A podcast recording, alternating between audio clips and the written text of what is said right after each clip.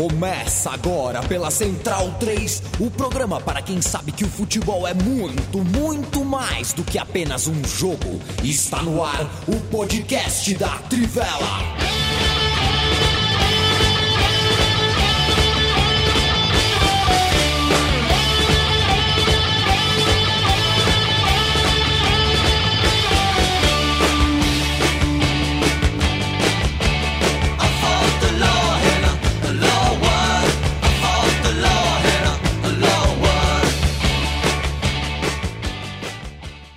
Boa noite, leitoras e leitores da Tivela, ouvintes da Central 3. Está começando mais uma edição do boletim diário da Tivela relacionado à Eurocopa 2020/21. Meu nome é Matias Pinto e, como sempre, estou ao lado aqui do tio Esperança da Tivela, começando por Bruno Bonsante. E aí, Boncinha, como estamos?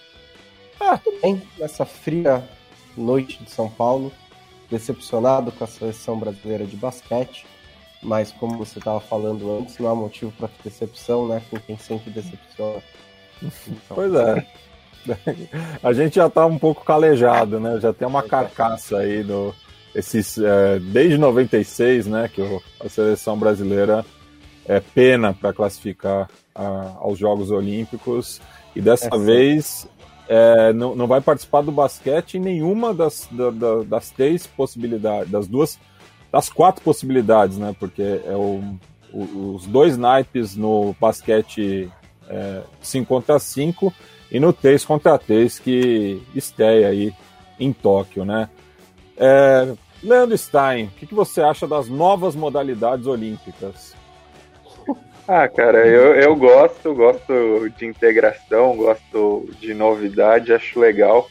Tava querendo ver, dei para incentivar a Olimpíada para as novas gerações, gerações, dei o jogo das Olimpíadas pro meu afilhado, ele falou que tava curtindo muito o judô, que não é exatamente uma nova, mas falou que tava curtindo bastante no jogo e tal.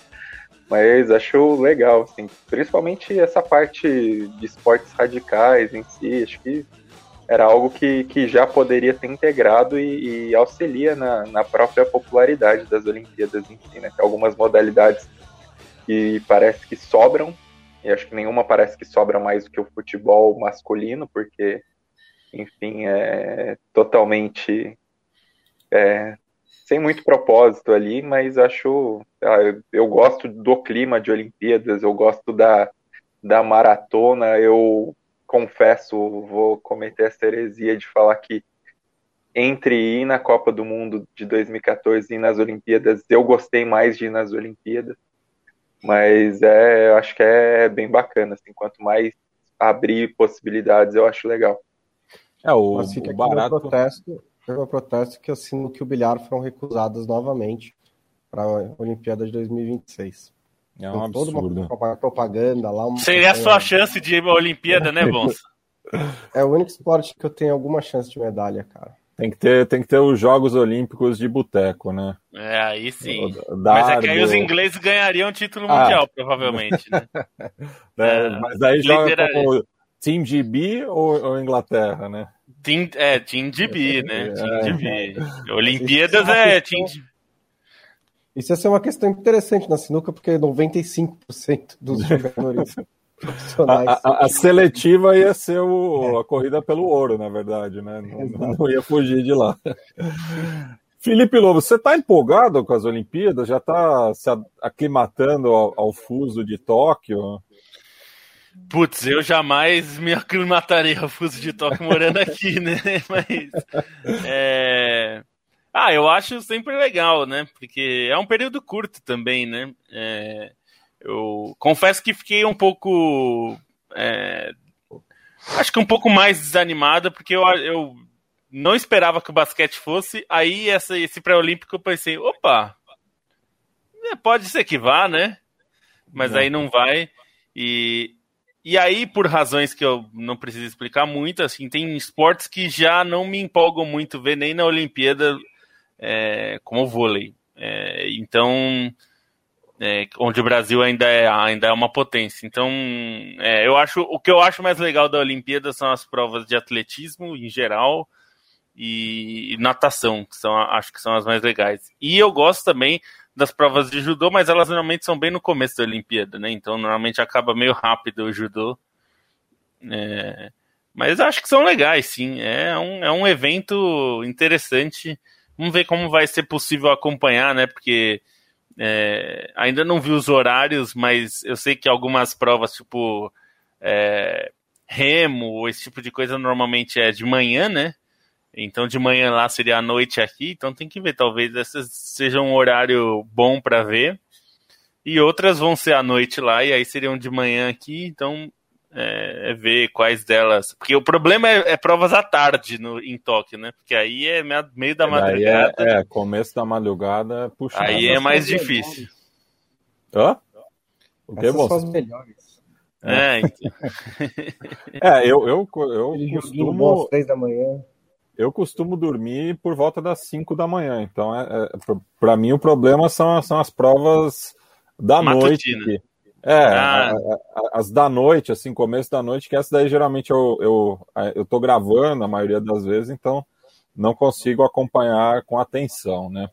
Bem, é, já falamos um pouco aí de Olimpíada, é, demos um, um, panorama aí por conta do, do pré-olímpico de basquete, mas vamos voltar as nossas atenções à Eurocopa, né? Fazer um balanço das quartas de final, alguma projeção em relação às semis, né? Que agora vai ter um espaçamento maior é, de, de, jogos. Então vamos analisar aí o que aconteceu nesse final de semana, é, considerando sexta e sábado. Começando é, pela sexta-feira, né? É, tivemos a classificação da Itália, é, que abriu uma margem boa contra a Bélgica, sofreu o, o gol de desconto, ficou aquele, clima de tensão até o final, no que talvez tenha sido o melhor jogo é, dessa instância. É, é, acho que foi, acho que foi o melhor jogo. É, é eu até acho que teve, a gente teve é, bons jogos. Eu acho que o, o Suíça e, e Espanha é, acho que teve umas questões ali do jogo que, principalmente, eu acho que a expulsão é, complicaram Mudou, muito o jogo. É, o primeiro tempo já não tinha sido muito bom, mas é, a expulsão acho que, que enterrou de vez assim uma, uma possibilidade de um jogo mais aberto. É, acho que é essa. Itália e Bélgica era quem se esperava mesmo que entregasse um jogo mais interessante, até pela, pelo momento, por, por serem duas equipes que é, já estavam cotadas e, e acho que a vitória enfática da Inglaterra, né, do jeito que foi, é, deu uma, uma, uma animada e eu acho que esse é uma das, essa é uma das questões que a Inglaterra vai ter que lidar, né? Que é um pouco a empolgação da torcida, porque agora as semifinais já são em Wembley de novo. É, então, e com público predominantemente maior, né? inglês, né? né? Porque e maior, não, não né? só maior, mas predominantemente inglês, porque é, quem estiver vindo do continente é, não vai poder acessar, né? Por conta do, do, do período de é, quarentena, né? Quando chega ao Reino Unido. Então, italianos, espanhóis e. Nossa, me deu um branco agora. O, e dinamarqueses, dinamarqueses, e dinamarqueses é, não vão poder assistir a, a semifinal. Poderão se, os muito otimistas poderão ver a final. É. Mas a, a semi, infelizmente, não, né? Então, nos dois jogos em Wembley, é, a maioria do público será local, né? De, de residentes é, do Reino Unido. Não necessariamente inglês, mas serão é, maioria, né? É, então, essa vai ser uma questão, e acho que lidar com a empolgação é sempre uma dificuldade para os ingleses, porque isso acaba acontecendo toda, toda a competição. Em 2018 a gente viu It's Coming Home virou né, um mantra. Eu acho que essa é a parte legal também, né? Mas é, é, é preciso segurar um pouco a empolgação até para os jogadores não dispersarem, é, porque, enfim, isso, isso pode ser é, um problema. É, E, e a Inglaterra, é, a gente tem que lembrar que apesar da, da, de ser uma campeã mundial, é uma campeã, campeã mundial sem Eurocopa, né? É, é uma campeã mundial que tentou, é, tenta fazer a sua primeira campanha que termina em título. Em é, final. É, também em final, final né? né? Também em final. Só ela, Brasil e Uruguai, né? São campeões mundiais sem Eurocopa. Não fala isso, porque aí você reforça aquele, aquelas bobagens de Eurocopa é a, a Copa sem Brasil e Argentina, né? Aquelas, aquelas coisas. E a única vez que a Inglaterra chegou mais. Quer dizer, a parte que chegou mais longe foi quando foi terceiro lugar em 68, mas era um formato completamente diferente, né? É, era um momento de é, que só jogavam, já, já, já jogava semifinais, né? O torneio final eram já semifinais. Então a Inglaterra chegou à semifinal, perdeu da Iugoslávia, da antiga Iugoslávia, e depois ganhou da antiga União Soviética. Então veja só que a Inglaterra ganhou de dois países que não existem mais. É, e aí tenta essa, é, esse sucesso, que seria um sucesso em casa, né? Seria. É, foi campeão do mundo em casa, poderia ser campeão da Euro em casa também. E como, eu, como em 96, que acabou. Como em 96. Pela Alemanha. Semi... É, e nas semifinais, né? Eu, eu não sei é. se você sabe, mas o Saltgate perdeu o pênalti. Pois é, né? pouca gente falou disso, mas é importante lembrar, né?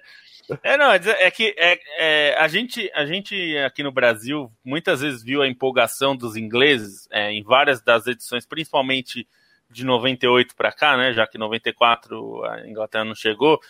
E muitos desses times ingleses eram bem cotados, né? Por terem uma geração realmente muito boa naquela época. É, a gente, assim, é, eu acho que deu, dava para ver restrições nas, nesses times em vários momentos.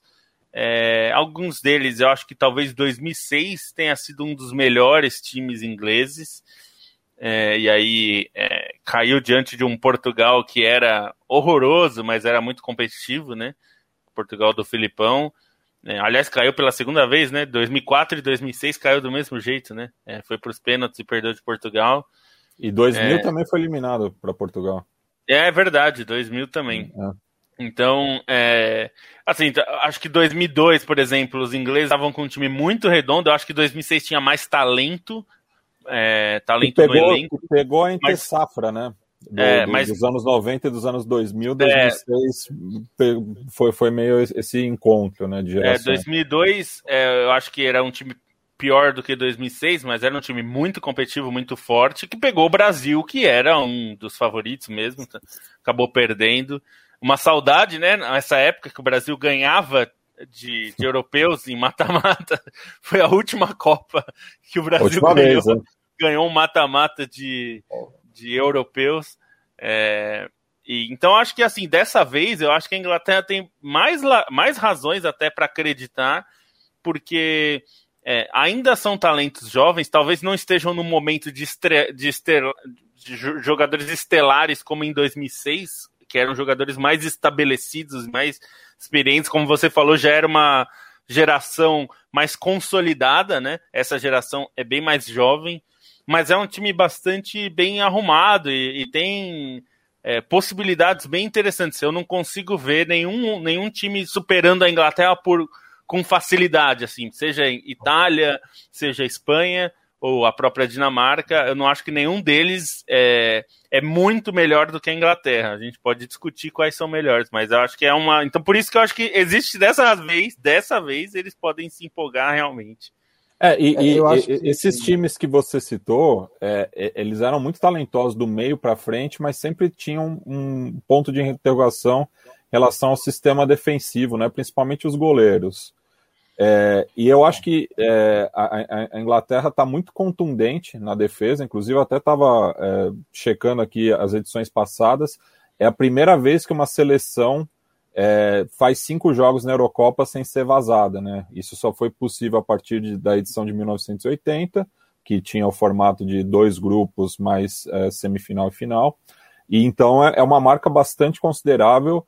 E eu acho o Pickford um baita de um goleiro. É, e, e, ele foi importante na campanha é, de 2018, né, que a Inglaterra chegou às semifinais, principalmente é, como um pegador de pênaltis, né? Então, eu, eu acho que o, o, o, que faz a Inglaterra ter esse otimismo é, é essa solidez defensiva também. É, é a fundação desse time da Inglaterra, né? E o Pickford está até respondendo críticas nessa Eurocopa, porque ele chegou a ser contestado bastante no último ciclo. É, ele, sai, ele sai da Copa do Mundo da Rússia como um dos grandes heróis, mas as temporadas seguintes dele na, pelo Everton não foram as melhores. E havia outros goleiros aparecendo bem, principalmente o Nick Pope do Burnley é, e o Henderson, que está agora no Manchester United. É, e ele está sendo realmente um dos pilares da defesa da, da Inglaterra nessa Eurocopa. É, eu, eu, eu acho que perder da Dinamarca na semifinal vai ser uma decepção e vai causar um certo tremor, sim, mas eu acho que não vai ser do tamanho dos anteriores. É, assim, vai causar porque abriu-se uma oportunidade muito boa para a Inglaterra chegar na final, né? Então acho que se espera isso pelo menos a final, depois contra Itália ou Espanha, vamos ver, mas é, é, por mais que a Dinamarca tenha jogado muito bem nessa Euro, não sei se jogou pior do que a Inglaterra, acho que não, pelo menos no mesmo nível, em termos de jogo, mas é, olhando para os dois elencos e para você até poder falar para a história das duas, né? Mas a Dinamarca é muito mais tradicional na Eurocopa do que a Inglaterra, mas é, para o peso, digamos assim, das seleções, é, eu entendo que a Inglaterra espere chegar na decisão, é, mas eu acho que vai ser um tremor menor porque essa seleção é mais é, é, é ela é menos criticável do que outras. É, tem uma coisa, uma, uma, coisa muito que existe em quase todo o país, né? Que é essa contestação a quanto ganha o jogador de futebol. É, isso existe, isso é muito forte na Inglaterra. Tem muito uma questão da Premier League ter tornado o futebol um, um, um, esporte que se afastou da classe operária da Inglaterra. É, isso nos anos, na primeira década do século, isso era muito, muito, muito exemplificado pelos principais jogadores da seleção inglesa. O Beckham, o Gerrard, o Lampard, é, o, Owen, o, Rooney, né, esses caras eram super estrelas, extremamente midiáticas. É, os jogadores de hoje em dia é, são menos. É mesmo o Harry Kane, que é a principal estrela dessa seleção inglesa, ele é menos midiático e menos. Ele não está o tempo inteiro nos tabloides, ele não está o tempo inteiro fazendo festa. Eu não sou contra isso, estou tentando explicar quais são os argumentos que essa galera usa para ter é, resistência a jogador de futebol. Então, é, eu acho que é uma seleção muito jovem, é, tem um ex-jogador da seleção no comando que é, é muito equilibrado e se comporta como um, um estadista, como, como técnico da seleção inglesa.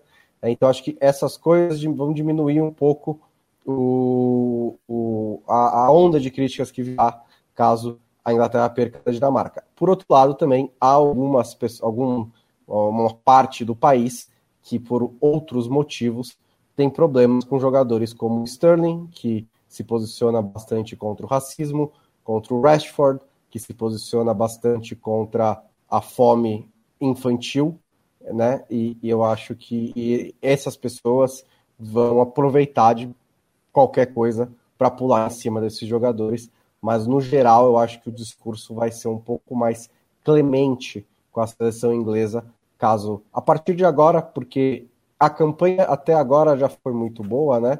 Uma goleada nas quartas de final, uma vitória sobre a Alemanha, apagam a fase de grupos fraca da Inglaterra, mas para contra a Dinamarca, acho que as críticas vão ser um pouco mais clementes.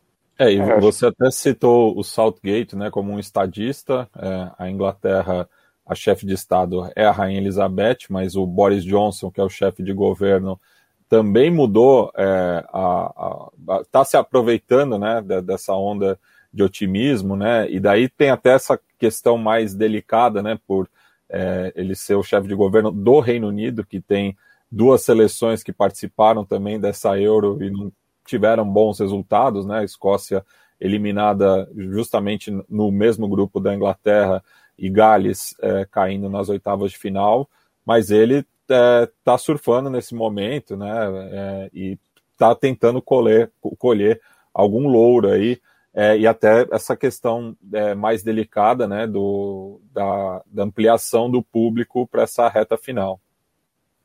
É uma coisa que acho que vale destacar também que na minha visão, ela diminui um pouco o peso de uma eliminação da Inglaterra é o fato do, do elenco ser jovem e dar uma impressão de que ele pode ter um crescimento posterior aí, né? Não ser, não ser exatamente um time que está pronto, que o momento é essa Euro 2020.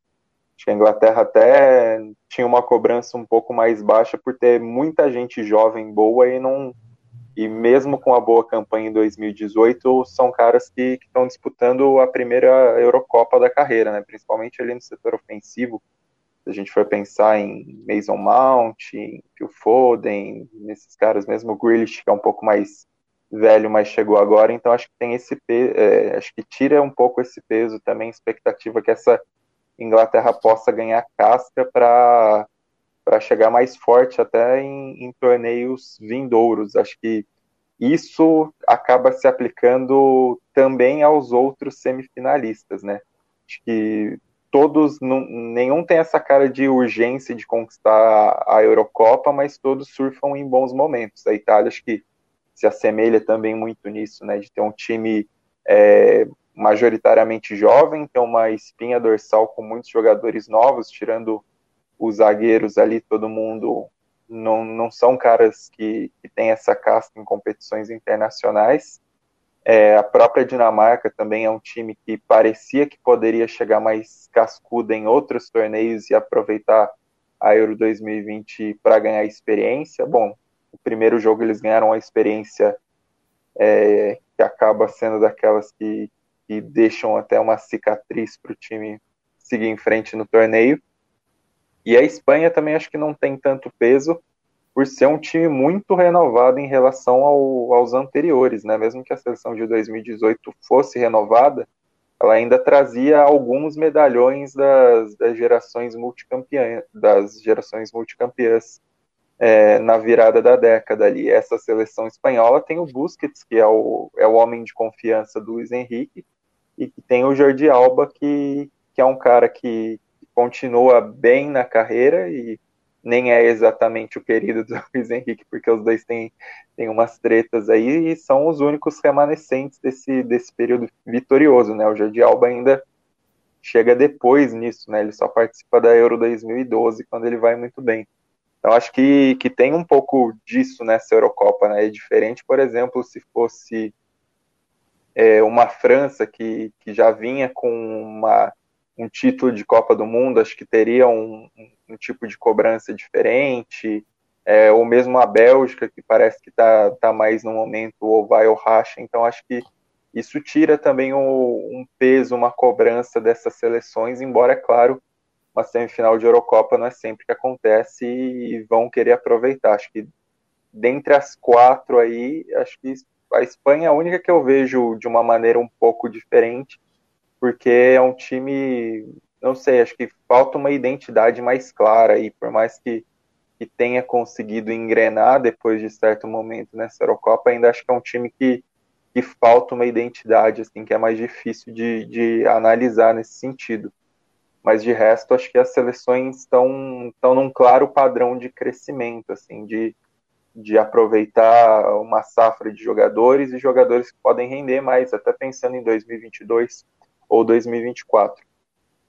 É, e falar agora do adversário da Inglaterra, né, a Dinamarca, que eu acho que da, da, das quatro semifinalistas era que menos se esperava, né, é, chegou bastante longe até pelo começo da, da campanha e tá nessa, tá, tá vivendo esse conto de fadas, né, é, pensar né, que o, o conterrâneo Hans Christian Andersen, famoso, né, pela, pelas suas histórias, a, Dinamarca está vivendo essa história muito bacana. É, eu, eu, acho que para o torcedor neutro, é, que, que, que não é nascido né, em nenhum dos outros três países, talvez seja a favorita, né? E lembrando também né, da campanha de 92, que veio com o título, que também foi algo bastante inesperado. Enfim, os, os paralelos são, são é, irresistíveis, né? Mas queria saber da, das chaves da, da Dinamarca para passar diante da Inglaterra.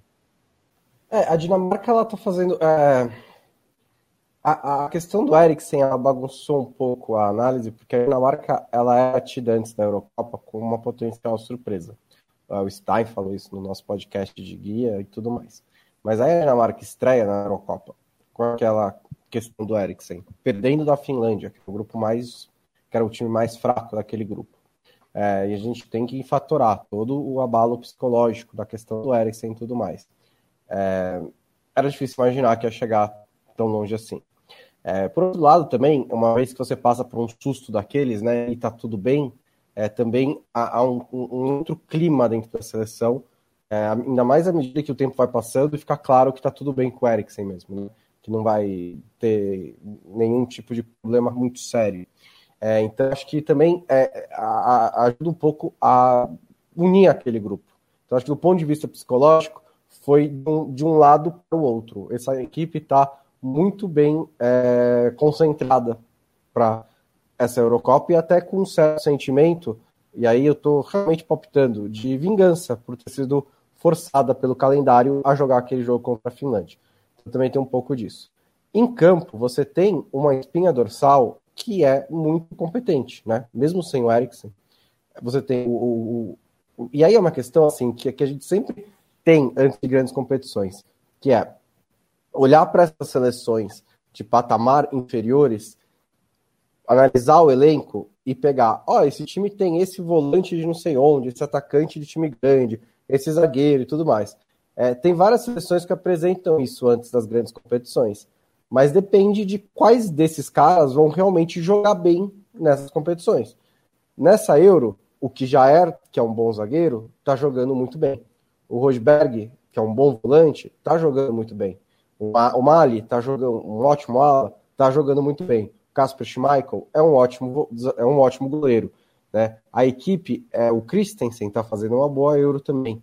Então você tem os nomes ali que estão que, que, que tinham potencial de fazer um bom time e esse potencial está sendo cumprido pela Dinamarca, é, que está jogando um futebol assim desde a segunda rodada, desde que enfrentou a Bélgica até agora é um futebol muito, muito bom. É um futebol muito confiante, futebol de, de, de, de um time que contra-ataca com velocidade, sabe também jogar com a bola, time que sabe o que está fazendo. É, contra a República Tcheca, soube pressionar para abrir o placar cedo, soube buscar o contra-ataque, soube defender nos minutos finais quando precisou. É, então, é, é, é, um time que está muito bem preparado para essa situação. Surpreende mais até, porque até porque a Eurocopa costuma ter, entre aspas, intrusos nas semifinais, né? A rotatividade de times que chegam entre os quatro últimos, entre os quatro melhores da Eurocopa é bem grande. Então a Dinamarca até chegar, chegar em si num vácuo não surpreenderia tanto, mas é, dentro das circunstâncias acaba surpreendendo um pouco mais. É, acho que algo importante da Dinamarca nessa campanha é que é, alguns jogadores estão fazendo o torneio muito regular, assim, né? Eles não estão necessariamente oscilando. Bom, você citou bem os destaques individuais, mas acho que isso é interessante. São jogadores que é, continuam mantendo o nível independentemente do desafio, principalmente a partir do jogo contra a Bélgica.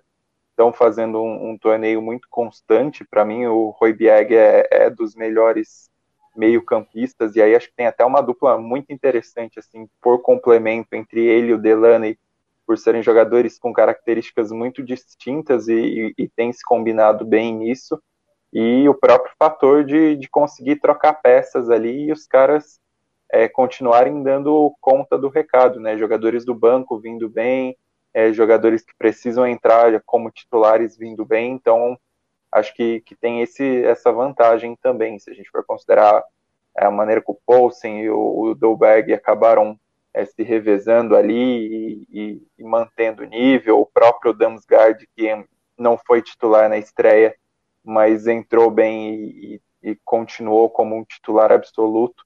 Então, isso acho que, que, também tem, que é algo que ajuda a explicar essa campanha e que pode ser até um, um, diferencial nesse jogo contra a Inglaterra, né? O time também é um time muito experimentado nas grandes ligas, se a gente for pegar, né? Praticamente a equipe inteira titular joga nas, nas grandes ligas da Europa, muitos na, na própria Inglaterra. Então acho que tem esse, esse diferencial no, no confronto com a Inglaterra em si. Eu acho que é um pouco isso. Né? Nenhum desses jogadores são super craques, mas é um time que funciona muito bem, né? Muito, é, todos eles estão jogando em ótimo nível. É, o, o, que, o que a Air, por exemplo, para ficar num, num, num, que vocês citaram, quando ele chegou ao Milan, ele foi, é, é foi muito criticada a contratação. Ele não era uma, não foi uma contratação é, bem vista pelos torcedores na época. É, até porque foi antes da temporada é, começar, na temporada passada, e na, na, no meio da temporada é, retrasada, né, na verdade, do 19 e 20, e ele chegou e pegou aquela metade final da temporada e foi muito bem e, e, já surpreendeu ali. Então, assim, ele vem de um ano e pouco aí, um pouco mais de um ano, jogando em ótimo nível. Ele, ele ajudou a consertar um pouco o, o setor defensivo. Claro, não sozinho, mas ele ajudou bastante. Assim, ele tem sido um jogador muito confiável na defesa do Milan. E a gente tem que lembrar que a defesa do Milan, por exemplo, nos anos recentes, chegou até, até o, chegou a contratar o Leonardo Bonucci da seleção italiana é, e não deu certo. É, não foi bem. É, ele voltou para a Juventus logo depois, se arrependeu de ter ido para o Milan. Mas assim, o que a era, então, por tudo, assim, ele é um jogador que ele está longe de ser um Maldini, mas ele foi muito bem no Milan, está muito bem e ele manteve essa boa forma na Euro também. E aí você tem o, o Mali, por exemplo, é um jogador que não é nem titular absoluto na, no Atalanta, ele é mais uma opção de banco. Mas ele é um jogador bastante útil para a Atalanta, justamente porque ele joga mais de lateral direito, ala direito, né? Porque a, a Atalanta também joga com três zagueiros. Mas ele pode ser usado na esquerda, como tem sido usado na Euro, e mostrou como ele é, ele é capaz, né? Porque ele consegue trabalhar bem as jogadas, criar as jogadas. O Damsgaard, que é um jogador que já tem ido muito bem na Sampdoria há algum tempo, é, desde que chegou, é, ele é muito jovem, né? Ele tem só 21 anos, então ele tá, assumiu muito bem a responsabilidade ali de ser um jogador de criação importante. É, então a gente tem. É, a gente falou já do Bryce White, por exemplo, que é um jogador muito criticado porque é, ele parece deslocado no Barcelona, mas ele está longe de ser um jogador grosso, ruim, não é? A gente já falou disso. É, ele é um jogador muito útil e tem sido muito útil. Assim como o Poulsen. O Poulsen não é nenhum super craque também, mas ele mostra é que ele joga no Red Bull, no, no é, é, no RB Leipzig, que é um time é, mais é, bem graduado e ele tem e ele vai bem lá também, né? É, então assim o Bright White não consegue ter o mesmo desempenho no Barcelona, então talvez ele seja, acho que por isso também um pouco mais criticado. Mas enfim é um, é um time cheio de bons jogadores, não tem nenhum o, o craque era o Eriksen é, que melhorou bastante na Inter na temporada passada, né? Que é nessa temporada que a Inter ganhou o título, ele cresceu de produção, ele passou a ser mais usado até mais atrás, né? Ele, o Conte primeiro usava ele como um meio atrás dos dois atacantes, depois recuou um pouco para ele ficar mais alinhado com os outros meio-campistas e ele rendeu muito porque ele deu dinâmica. Então, assim, é um time cheio de bons jogadores e funcionando coletivamente muito bem. É um dos times que mais joga coletivamente. Né?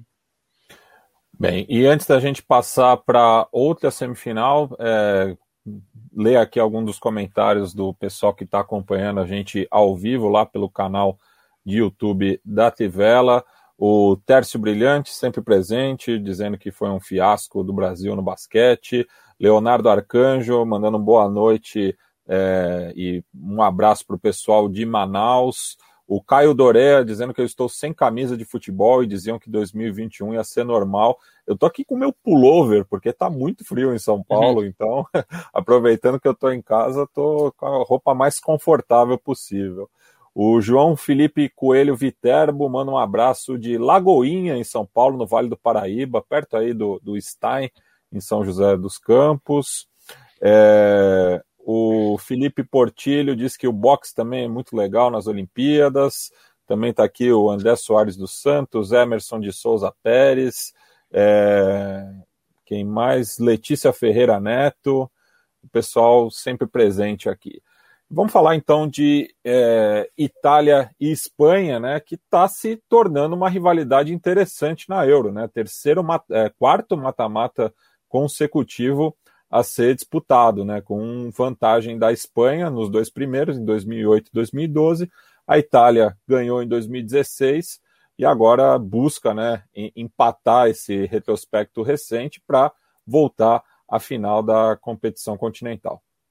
É, acho que os jogos é, é, interessante pensar nesse retrospecto, né? Porque pegou bem a, o auge da, da geração espanhola ali e de todos esses jogos da Espanha bicampeã em 2008 e 2012, a goleada por 4 a 0 sobre a Itália, ela tem um peso imenso, embora a campanha de 2008 tenha sido mais consistente é, aquela goleada pela forma como saiu, mesmo sendo uma campanha que viesse capengando da Espanha, ela, ela é muito emblemática, né? Um, um jogo fora de série ali para aquela, aquela geração. Em 2016 teve um, pouco de superação de uma Itália limitada que, que conseguiu fazer esse papel. Lembro que foi um jogo que o Buffon pegou muito e era uma Itália que dependia basicamente da sua defesa, porque a qualidade na frente não era boa. E acho que é interessante pensar porque se assim, de 2008 para 2012 a gente não nota tanta diferença, pelo menos na Espanha. É, acho que a, mesmo de 2012 para 2016 não tem tanto assim se pensar em Del Bosque e tal, embora a Itália já viesse num período de mudanças, agora ela tem uma cisão imensa né, entre as duas equipes. Uma Espanha que é, já passou por muita coisa, já passou por muita confusão nessa reconstrução e tenta encontrar um norte com um time que, que é muito diferente do que, que a gente se acostumou a ver da Espanha, principalmente por considerar a base Barcelona e Real Madrid não é exatamente o que acontece, embora o estilo de jogo do Luiz Henrique ele diz, diz que não, mas acaba replicando o que se via na Espanha de antes, e uma Itália que também vem no momento de quebra mais que necessário depois do fracasso nas elimina das eliminatórias para a Copa de 2018. Então acho que tem essa, por mais que tenha o histórico, é um jogo com uma cara bastante diferente e que a Itália acho que, que tem um peso de favoritismo justamente por apresentar um futebol muito melhor na competição, por ter jogadores mais qualificados em si, em diferentes posições, jogadores que, que você reconhece o valor, embora sejam dois times é, sem ter necessariamente grandes astros, acho que a Itália tem caras de mais qualidade aí, mais, mais capacidade e conseguem reproduzir isso em campo, até pelo bom trabalho coletivo que vem fazendo. E, e, uma Espanha que, ainda que tem esse histórico, é difícil você você pensar numa, numa continuidade aí, né? Eu estava até pensando, poxa, se a Espanha for campeã dessa Eurocopa por acaso se acontecer, vai ser o terceiro título em quatro anos, mas não tem como fazer uma relação com esses dois primeiros, porque é, é uma diferença muito grande em, é, em, nos nomes em si, na, no, é, no estilo de montagem do elenco em si. Então, é bastante curioso isso. E, e acho que pode ser um jogo interessante, mas pendendo para a Itália por, assim, por fazer acontecer nessa Eurocopa. Né? A Espanha acho que conseguiu dar uma resposta na hora certa quando precisava, mas é um time que oscila muito, oscilou muito no ciclo já, é, o Luiz Henrique teve goleadas muito contundentes, né? Se a gente for lembrar o 6 a 0 na Alemanha, o 6 a 0 na, na Croácia.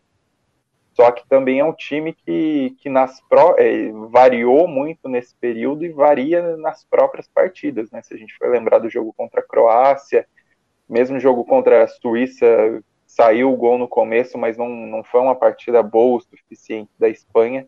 Então é um time que, que ainda chega por se provar, diferentemente da Itália, que está claro como a qualidade dessa Itália é, pode render um título nessa competição, e se não render um título nessa competição, tem, tem time aí para continuar buscando, continuar lutando por, por coisas grandes, é, no, principalmente na Copa de 2022, que está aí na porta já.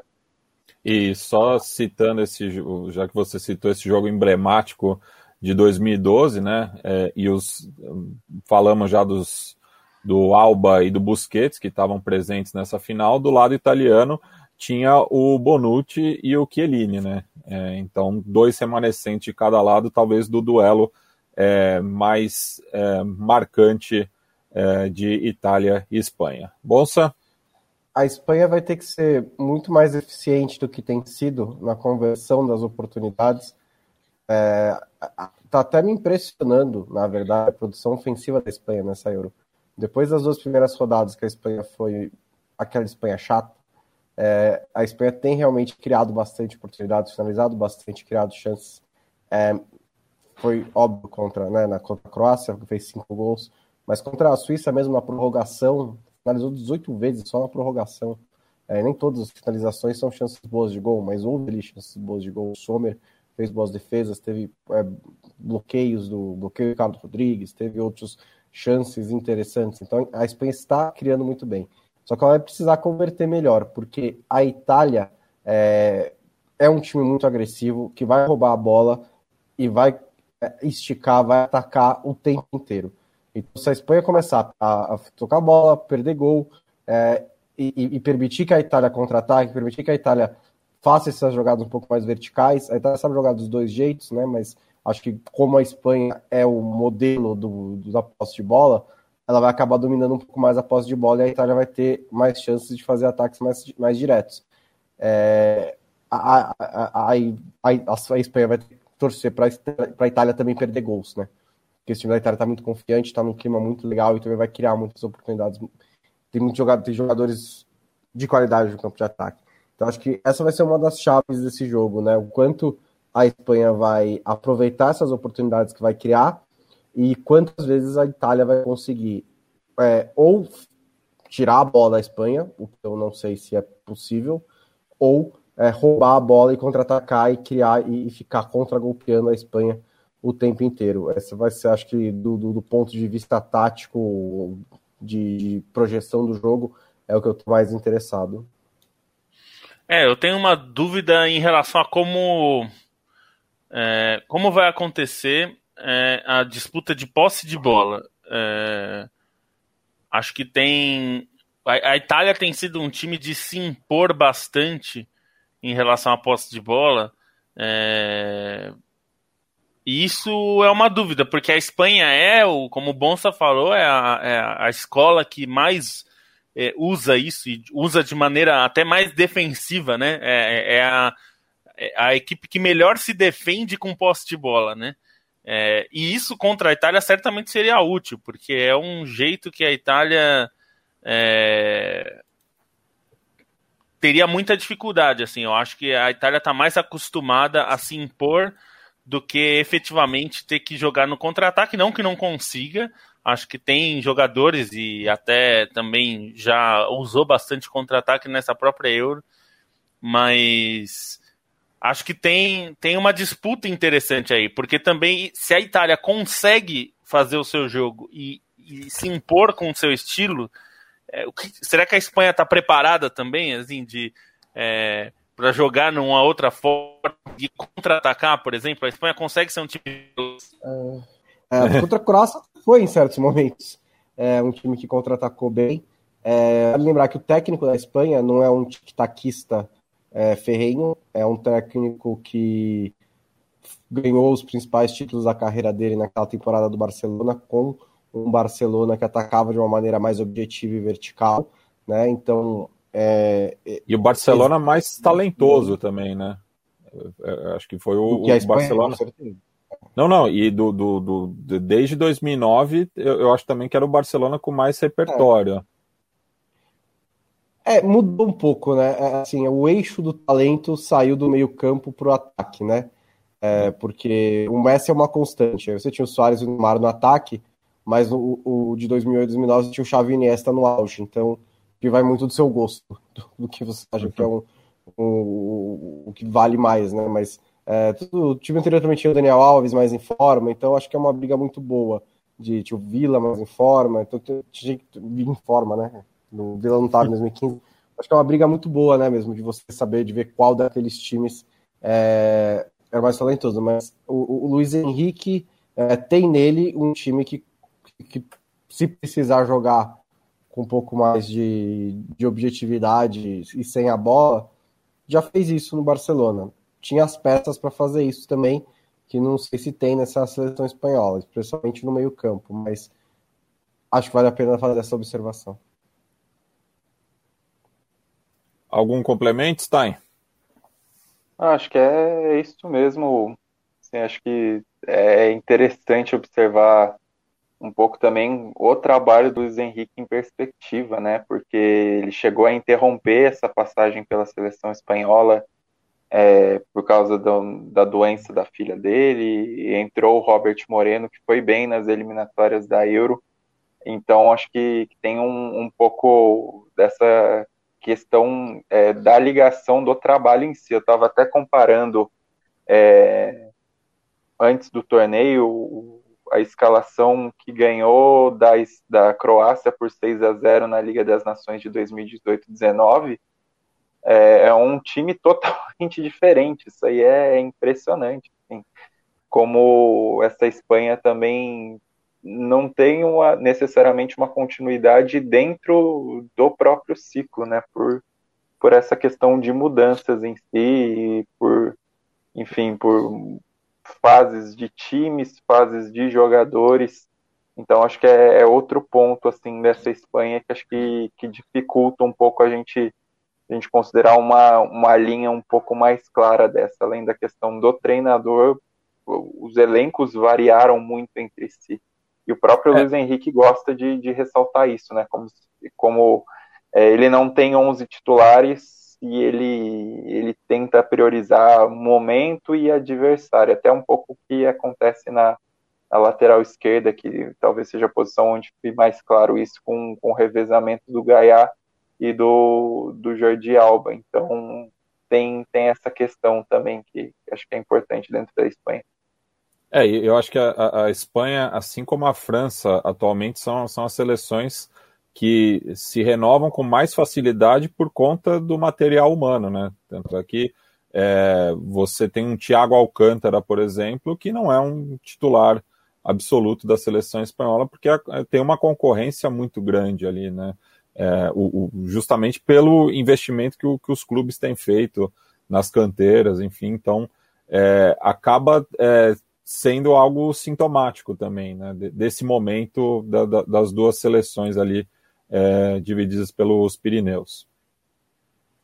É, acho que no caso da Espanha, uma coisa até cheguei a comentar é que a, o problema da Espanha é que essa renovação não tem necessariamente aquele jogador nota 10 que, que tinha muito na, na seleção de 2008 ou de 2012. Agora é muita gente nota 7, 8 aí, então acho que isso pesa contra a avaliação da Espanha. Mas é realmente, assim, é uma seleção muito, com muitas peças à disposição. O próprio Thiago acho que não é titular por questão física e a própria temporada dele que não foi boa, mas é, é, um luxo você conseguir prescindir de um Thiago Alcântara, por exemplo, não é o que aconteceu na Bélgica, que o de Bruyne teve que jogar com, com o ligamento estourado. É, a Espanha só de ter esse conforto e não precisar às vezes nem botar o, o Thiago quando vai trocar peças no meio campo, porque se você tem é, você tem Busquets, você tem Rodri, é, Fabian Ruiz, você pode o Pedri, você pode fazer essa rotação conseguindo prescindir de um jogador desse, mesmo considerando a convocação como um todo, tem gente muito boa também que, que acabou ficando de fora por, por, por, por essa amplitude de, de jogadores, né? Ou, vale citar mais uma vez a, a, lateral esquerda, que é uma posição que, por exemplo, abriu mão do Reguilhon, que é um, um, um bom jogador, assim, um bom lateral esquerdo, poderia caber muito bem, mas por opção foi o Gaiá e foi o Jordi Alba, e é plenamente compreensível dentro disso. Acho que é interessante isso dos todos os jogadores 7 e 8, porque é, eu estou fazendo ao longo do, da, das fases finais, né? Você vai alterando a seleção da Euro na sua cabeça. É, eu não sei que, se, que jogador da Espanha que entraria, né? Se entraria jogador da Espanha. É o Laporte, talvez, está fazendo uma é, na, na, na, na, na, fase de grupos, eu acho que não entrou nenhum, né? O, o Laporte não. chegou a ser ah. votado mas Exatamente. não teve nenhum, né? assim, lógico que há candidatos, mas é a mesma questão. Há candidatos para todos os setores, mas nenhum que se destaca a ponto de ser assim, incontestavelmente o melhor do, do, do, do torneio, né? É, na, na, zaga, o Laporte tem um dos, um dos, melhores zagueiros, mas tá na briga ali, já é com o Christensen, com, com o Stones, com o Bonucci, é, no meio campo o Pedro faz uma boa Euro, o Busquets entrou bem no time, mas é um setor dos mais né, recheados de candidatos nessa Eurocopa. No ataque... Tem o Torres também. é. Tem o, é, o Ferran Torres, né, então, tem, então é, é realmente um time que é muito é muito homogêneo, muita gente ali do, funcionando dentro do sistema, mas tem pouca gente se É, é muito coletivo, né? É, é, um futebol muito é. mais coletivo. Exatamente, é um futebol muito mais coletivo. Bem, é, perdemos o Lobo, pelo visto, é, voltou, caiu. Aí, ó, ó foi, foi só chamar. É, então, para arrematar, só, só passar aqui por mais uma rodada de comentários. O Lucas Albuquerque diz que entrou só para dar um like ou virar pelo cast amanhã. Aliás, o, o like é muito importante né, para o canal da Tivelen. Então, até o Caio Doréia está fazendo uma campanha para o pessoal deixar o like, clica no sininho para receber as notificações. O Leonardo Arcanjo lembrou dos goleiros da seleção inglesa antes do Pickford, né? O Paul Robson, David James e Robert Green. É, o Felipe Menino também disse que vai ouvir a gente amanhã, mas queria deixar uma pergunta lá, Valone. Estamos prontos para aceitar a Dinamarca eventual cabeça de chave em 2022? É atual número 10 do ranking FIFA? Eu acho que tem que aceitar, né? Porque o, o, o ranking é, tem uma certa subjetividade, mas eu acho que é o, o, o menos pior, né? É, do, do, dos sistemas para cabeça de chave. Mas primeiro a Dinamarca tem que chegar, né? Ainda não está com a convenhamos, é. convenhamos, só por essa Euro a Dinamarca já fez mais do que a Polônia de, de 2018, que também foi cabeça de chave. Pois é. é Pericles da Costa Lima também manda um boa noite aqui. É, também tentando esfriar a cabeça depois da frustração do basquete. O Douglas Sampaio manda um abraço de Uberaba. É, o Renan da Rocha, um abraço de Cariacica, terra da Desportiva Ferroviária. O Kleber Santos diz que está torcendo pela Inglaterra. E o Renan complementa né, que o, sobre o futebol capixaba que os dois rio-brancos irão morrer abraçados na Série D. Né? Faz tempo que o Espírito Santo não tem um representante na terceira divisão. É, acho que desde a época que era o, a base né, do, do futebol brasileiro é, enfim, Lucas Melo, o, o Ross, bastante gente aqui. É, enfim, e só para finalizar, é, um palpite assim, acho que não é nem tanto analítico, porque a gente chega no, no na semifinal, é muito equilibrado, né? Então eu pergunto para vocês qual é a final que vocês gostariam de assistir? Ah, você vai fazer essa comigo? É uma moça. Vai lá. Tá bom, vai falar todo mundo isso aí. então, Stein, começa Stein. Ah, eu, eu acho que Inglaterra e Dinamarca, eu, eu acho qualquer história que passar, eu acho que vai ter sua beleza. É, eu tenho mais simpatia pela Dinamarca por todo o contexto, mas não acharia ruim se a Inglaterra passasse, porque é uma seleção que precisa ter mais representatividade em Euro, tem uma, jogadores interessantes, tem personagens aí que merecem, então nessa aí eu fico com uma pontinha de Dinamarca pelo coração, mas é o tipo de jogo que quem passar eu acharia legal. Foi um pouco que aconteceu comigo, por exemplo, nas quartas no Bélgica e Itália, assim, quem passasse eu acharia legal. Na outra semifinal, Itália e Espanha, eu prefiro o Itália, mas por achar a Espanha, essa seleção, acho que falta um pouquinho de tempero nessa seleção espanhola, e acho que a Espanha já, é, já ganhou duas vezes a Euro recentemente, então acho que faz mais falta uma Eurocopa para a Itália e, e tem todo o enredo, os jogadores. É muito legal ver Viali e Mantini na beira do campo, então acho que uma final Itália e quem passar ali com uma pontinha de coração para a Dinamarca, eu, eu gostaria de ver. Obrigado, Stein. O Lobo está mutado. Eu vou, Eu vou, é... de, vou de Inglaterra e Itália. Por que será, hein? Pois é. É, Bruno eu, eu, morar na Inglaterra. É, eu, eu, eu prefiro Inglaterra e Itália também. Acho que é, eu concordo bastante com o Stein que as duas histórias da semifinal Inglaterra e Dinamarca são muito boas. Então não, não, não torço para a Inglaterra passar pela Dinamarca especificamente. É, torço contra a Espanha, porque eu acho que essa Espanha é, não, não, de longe é a que menos encantou é, desses quatro, é, por qualquer motivo por não que a Inglaterra tenha encantado, mas eu acho que a Inglaterra cresceu na competição de um jeito mais interessante. Acho que a Espanha tem seus méritos, mas acho que não é seria seria estranho ver a, a Espanha na final. A Itália tem que passar. E acho que seria legal uma final Itália e Inglaterra pelo pelo tamanho mesmo das duas seleções e pelo momento inglês, que é muito bom, por ser em Londres, né? criaria um clima muito, muito interessante de a Inglaterra decidindo em Wembley de novo, né? Uma grande competição. Acho que seria uma, uma, uma grande história, assim, e para qualquer um dos dois que ganhasse, né? É uma, uma final Itália e Inglaterra seria muito grande. Bem, eu, eu fico eu fico com Itália e Dinamarca. É, eu, eu, confesso minha antipatia um pouco pelo, pela Inglaterra, né? Eu, eu, eu, gosto bastante da Escócia, então tem esse, esse lado da rivalidade. Também gosto da Irlanda, então eu, eu quero que os ingleses não voltem para casa. é, então quero ver essa já, final. Já era, Itália... já voltou para casa. Né? É, já voltou para casa, mas. Em Roma, agora vai jogar em Wembley. Então... mas não, não voltem para a final, então. Então, meu, meu, meu palpite afetivo vai de Itália e Dinamarca. Bem, a gente se reencontra amanhã a partir das seis e meia para mais uma edição do Boletim Diário da Eurocopa. Bonsa?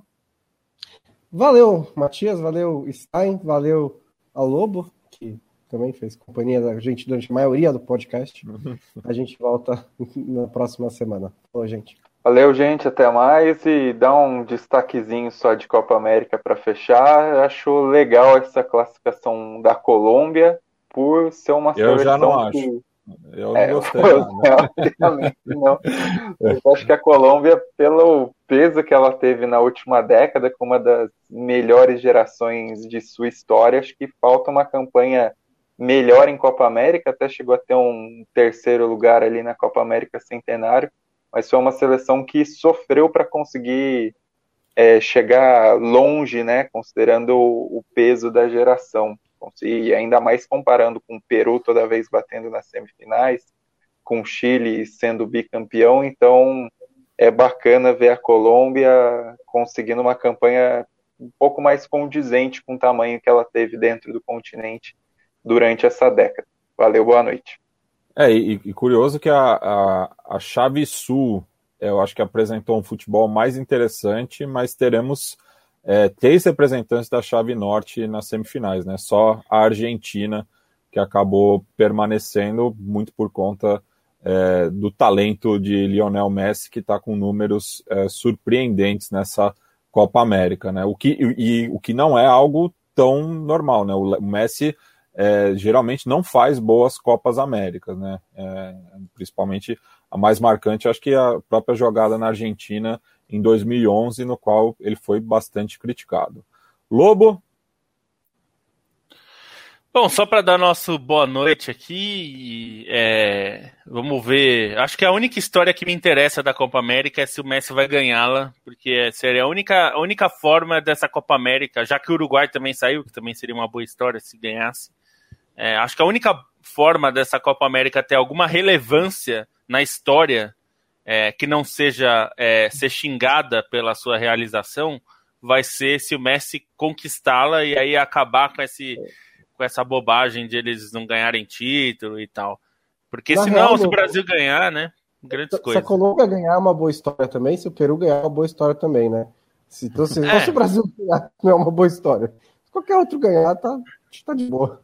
É, acho que as outras são legais também, assim, legais, é, assim, tipo, é, é, que a do Messi é uma né? grande é história, né? História. Seria, até porque a Argentina ganhando no Brasil, tirando, né, que poderia ser, era a história que parecia que poderia acontecer em 2014, né?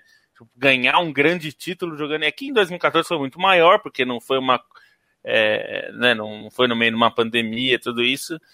Então, assim, ah, é, Colômbia e Peru certamente teriam seus, seus, suas, seus valores como narrativas também.